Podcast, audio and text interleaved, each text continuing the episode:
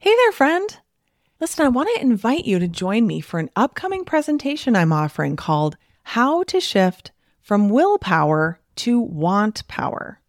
If you're tired of feeling like you have the best of intentions with food and weight, only to have it all fall by the wayside by the time your head hits the pillow at night, then this is for you.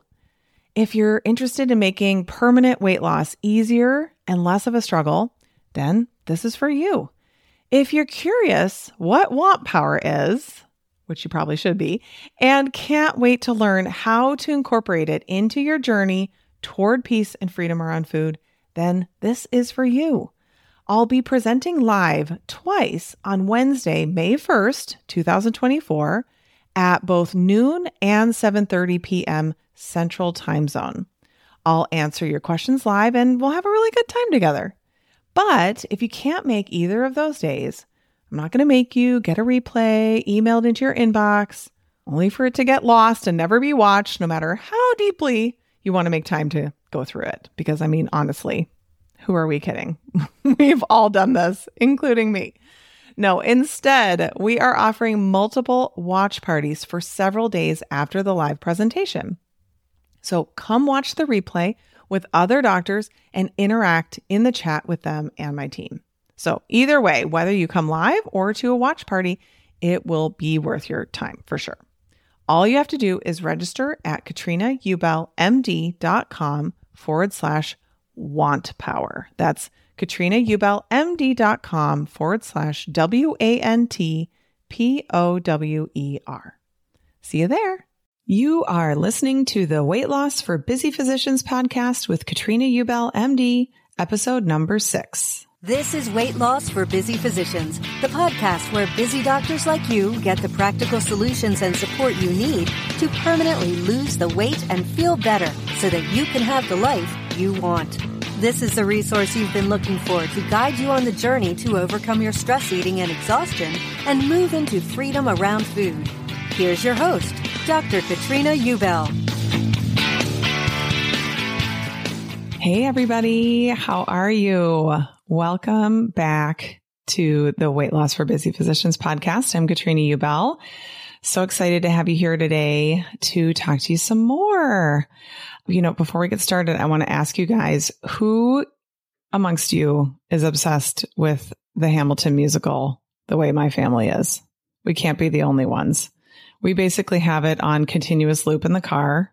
We have about a 25 minute drive to school for my kids. So we get plenty of opportunity to listen to it. And it's so funny how you start to really learn all the lyrics. Like they're the first act, I am like pretty close to having the entire thing memorized. I'm like rapping along. The best part though is like my little kids learning the lyrics. Like my five year old knows a lot of them. It's really pretty impressive. I'm like, God, I didn't know your mouth could move that fast. It's kind of crazy, but we listen to the clean version.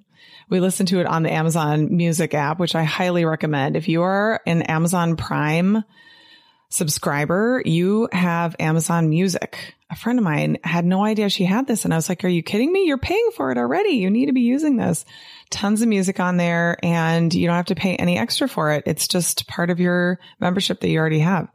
And pretty much, I mean, is there a doctor that doesn't have Amazon Prime? I mean, most of us, right? It's just like a lifesaver. We just have to do it or we're just so dependent on it, I guess, um, because it just helps us so much. But anyway, so on the Amazon Music app, they have the Hamilton album, but they have like the regular one, the explicit one, and then they have a clean version, which still has, you know, some words that aren't maybe like so great, but certainly nothing like there's no F bombs going off or anything like that. So, so we definitely listen to that one. And then in my head, I'm, you know, just pausing when I'm rapping along or singing along when those words come up. So anyway, my husband and I are planning on seeing the musical in April we are going to go down to Chicago and see it there. We're super excited.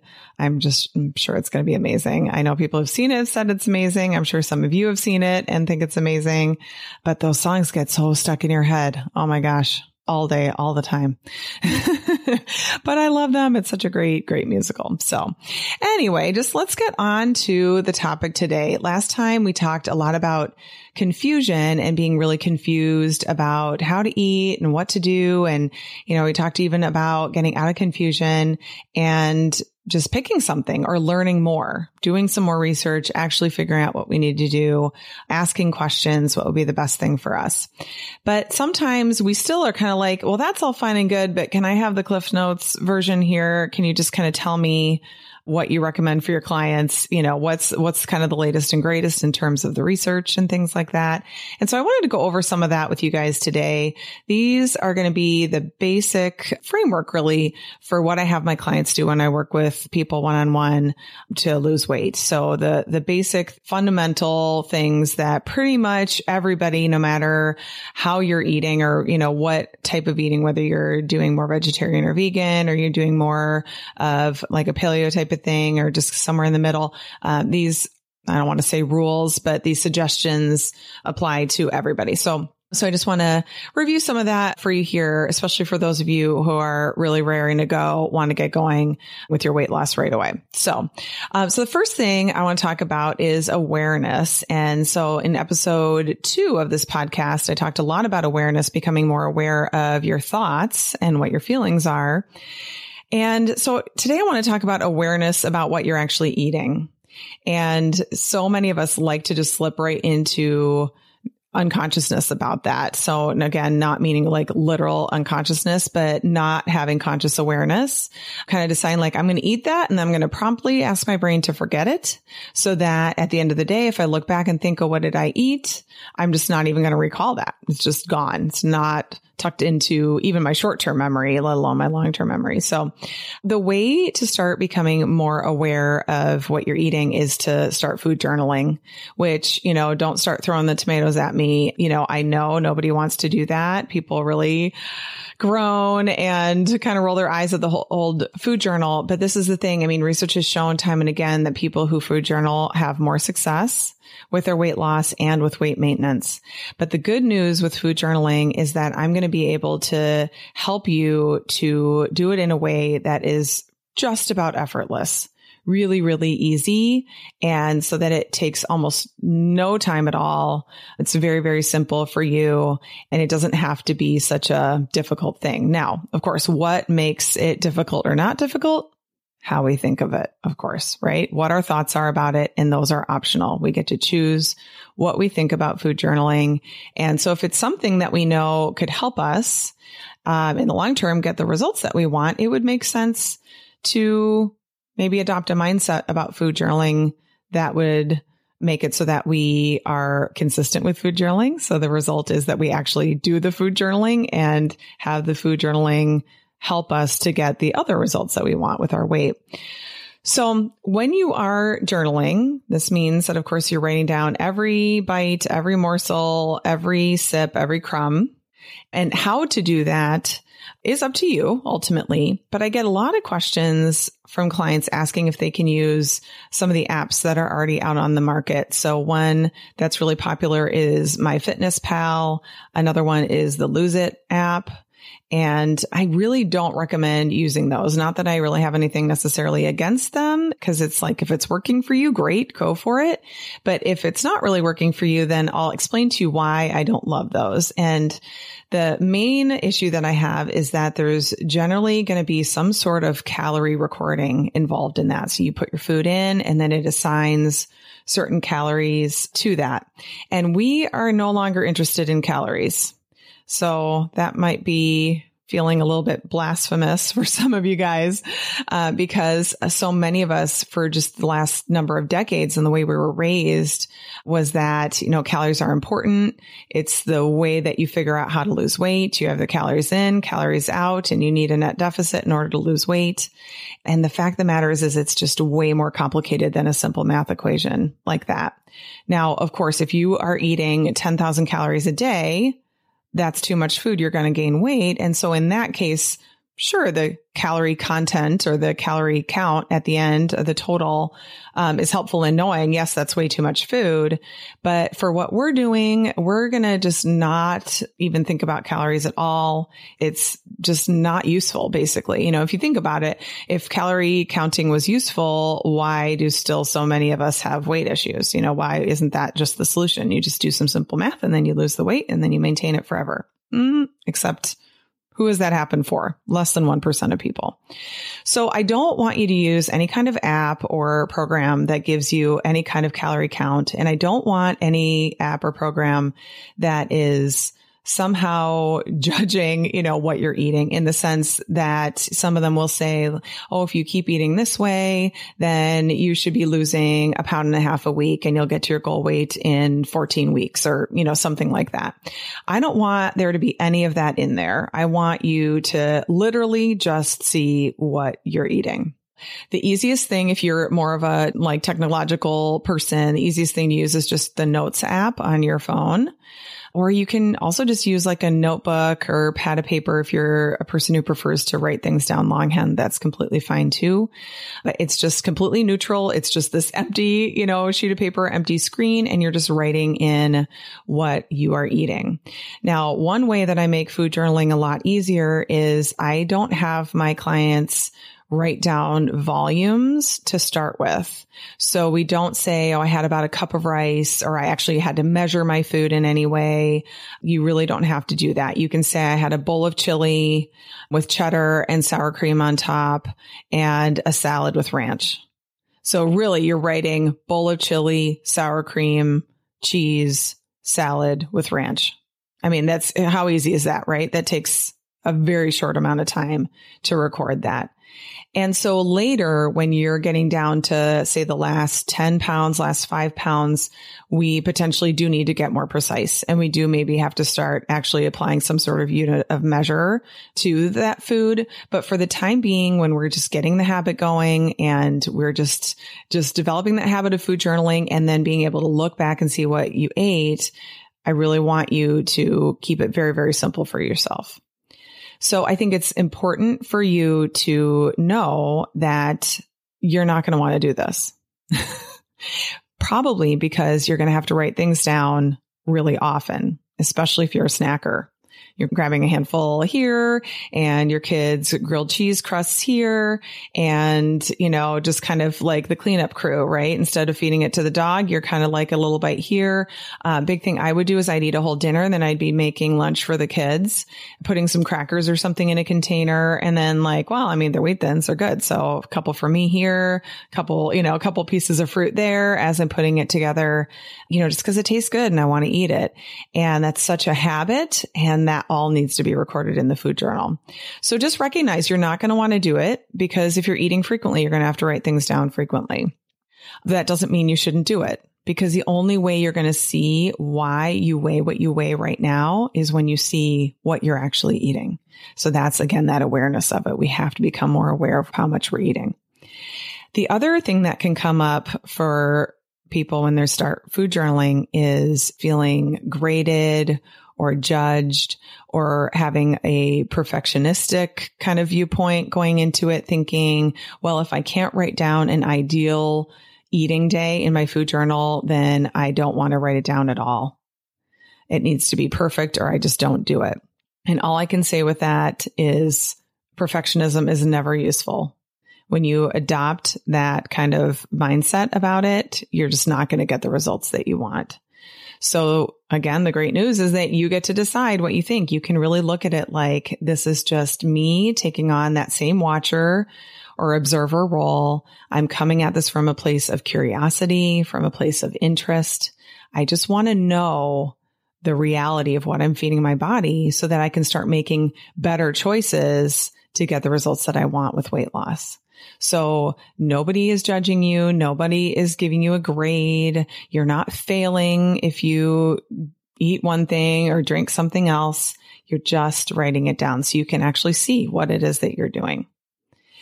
And so once you have been doing that and you're really consistent with that, then we start adding a new level of awareness to how you're eating. And that is how your body is feeling before you eat and after you eat.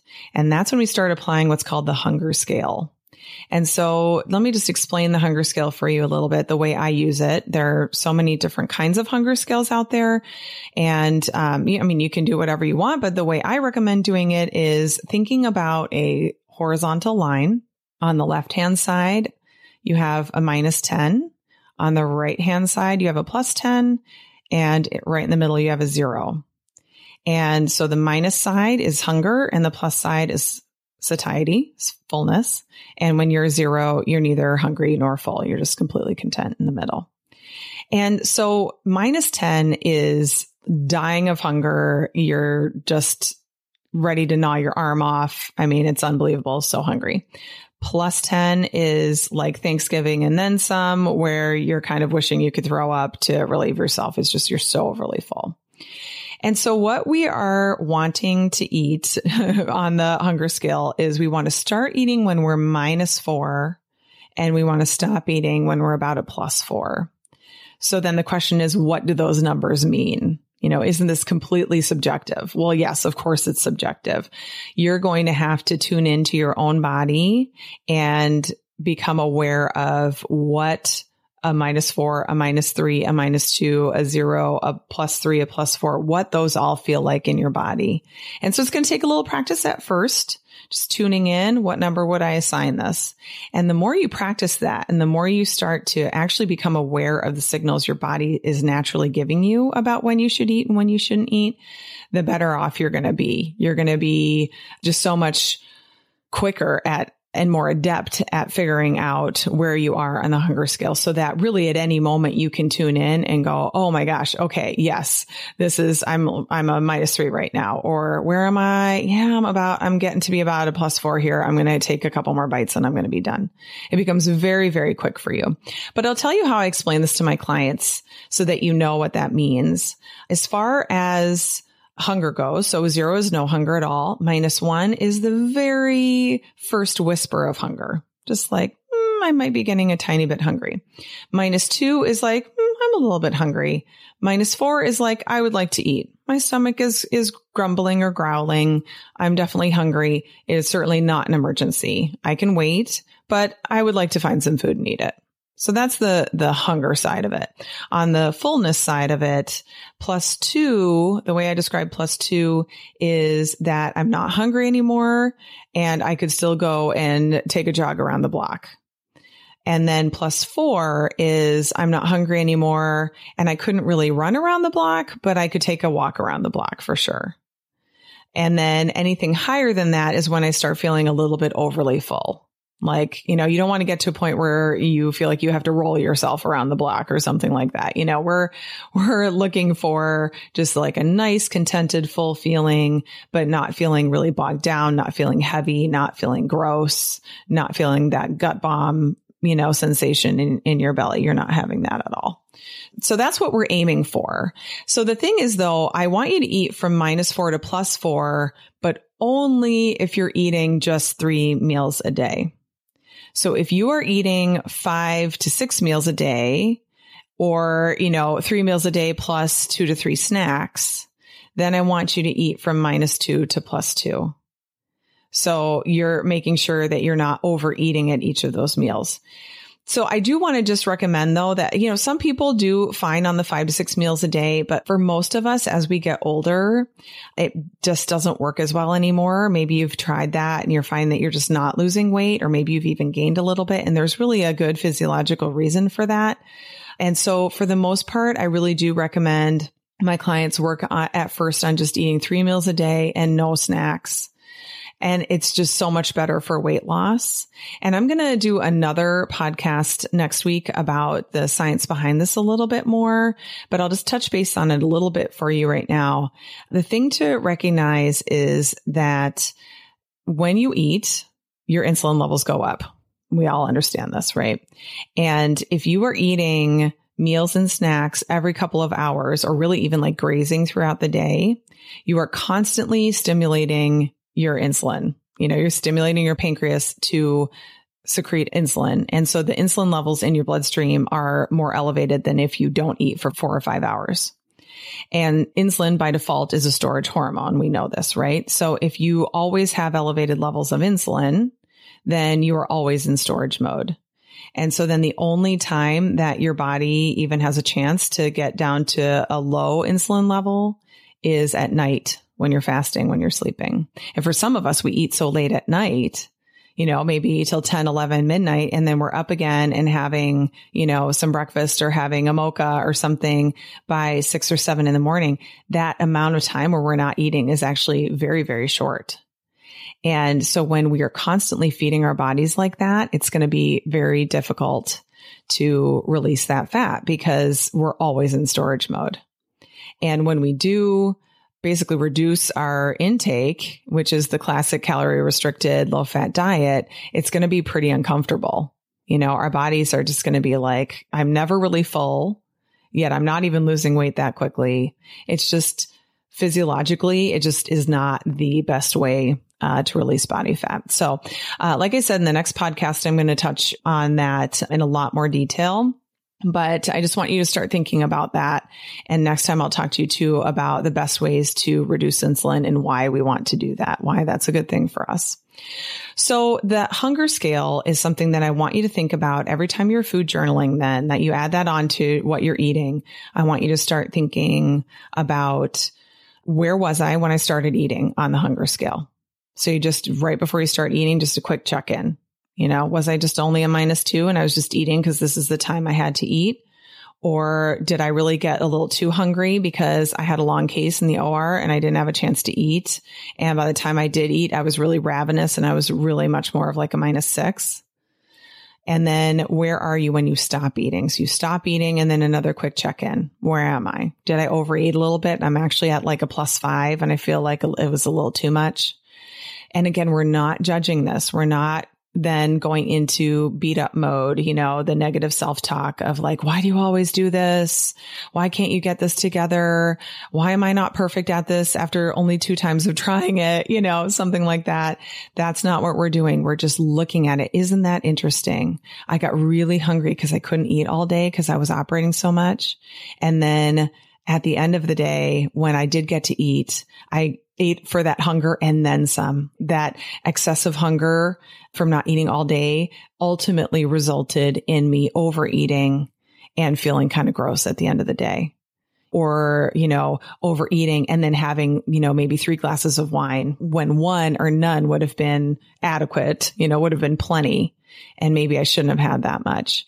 So when you're looking at that and evaluating that, you can look at that and say, Oh man, I shouldn't have done that. And then just keep repeating that process over and over again because it's such a habit. And then keep wondering, why do I keep doing this? Or you can learn from it. You know, if we're not winning, we're learning right? We're not beating ourselves up anymore. We're learning. So, but if we're going to learn, then we have to actually take the opportunity to actually learn. And the way you learn is by being able to have the information in front of you in your food journal so you can go back and look and go, okay, what was going on for me here? Was I actually eating all this food in front of the TV and I was so checked out and I was just not even in tune with what was going on in my body. I was not paying attention to the, you know, natural signals that my body you know, God bless it has that tells me when I'm supposed to stop eating. So I ended up overeating. And maybe that's a reason that I keep, you know, gaining a couple pounds every year. Maybe that's why the weight keeps creeping up. I'm just so out of tune with what's going on. Okay. Great news. So let's learn from that. Okay. Maybe eating in front of the TV, as nice as it seems, like it seems like it's this great experience and it's really relaxing. Maybe it's actually hurting me in the long run it's making me not get the results that I want. So maybe what I'll start trying to do is just sit at the table or sit in the kitchen and just eat my meal there for 15 minutes. And then when I want to go sit down and watch TV, I'll go and do that and just start developing that new habit and see what happens when you do that, when you do that habit, when you start changing that. I just want to tell you guys, I lost my first 10 pounds on this journey by only following the hunger scale. I was not even food journaling because I didn't want to. Like I told you, you're not going to want to either. And that's okay. Just start doing it. It's okay. You can do it and you'll see how much it helps you. But just following the, the hunger scale was the very first 10 pounds for me. I was so out of touch and out of tune with the natural signals my body was giving me. I was eating for so many reasons and almost none of them were because of what my body was actually asking for. And so I just want to offer that to you that that's something that you can start implementing today. You always have it available to you. You never are without it because it's innate in your body. So you can always, always, always check in and it can make a big difference, make a huge difference for you. I do also want to mention that when I started doing that, I started realizing that there were times, depending on what I had had for lunch, that I was not hungry for dinner when my, the food was ready for my family. So I would be preparing dinner. Dinner was ready to eat for my family and I was legitimately not hungry. So then what do I do? This was a big thing at the time. It's funny. I can laugh about it now because it just seems kind of, you know, kind of silly that it was such a big issue for me back then. But but it really was an issue because I had all these thoughts about not eating with my family because, you know, I'm a pediatrician. I'm all about family dinner and it's so important for the whole family to get together. And this is when the family connects over dinner, over a meal. This is when you connect and talk about what's going on. And it's so great for kids as they age. And, you know, I had the whole story in my head about why this was so important. So, well, I seriously was just not going to eat with them. And it's just so funny. I had this big story. So finally I, I just thought, well, okay, before you just start thinking that this is terrible and not possible, how about you just try it? How about you just try serving dinner and then just sitting down and not eating and just see what happens? You know, one time isn't going to hurt. So the day came around, dinner was ready. I was, I think I was like a zero. I just was not hungry at all. And so I thought, okay, I guess I'll just eat a little bit later when I get hungry. And so my kids, well, when I started this, my kids were 10, four and two. So, you know, the two year old is totally just in her own world. Four year old also pretty much in his own world. But it was the 10 year old that I thought, oh man, what's going to be his thought process on this? Is he going to think something is weird, really disordered?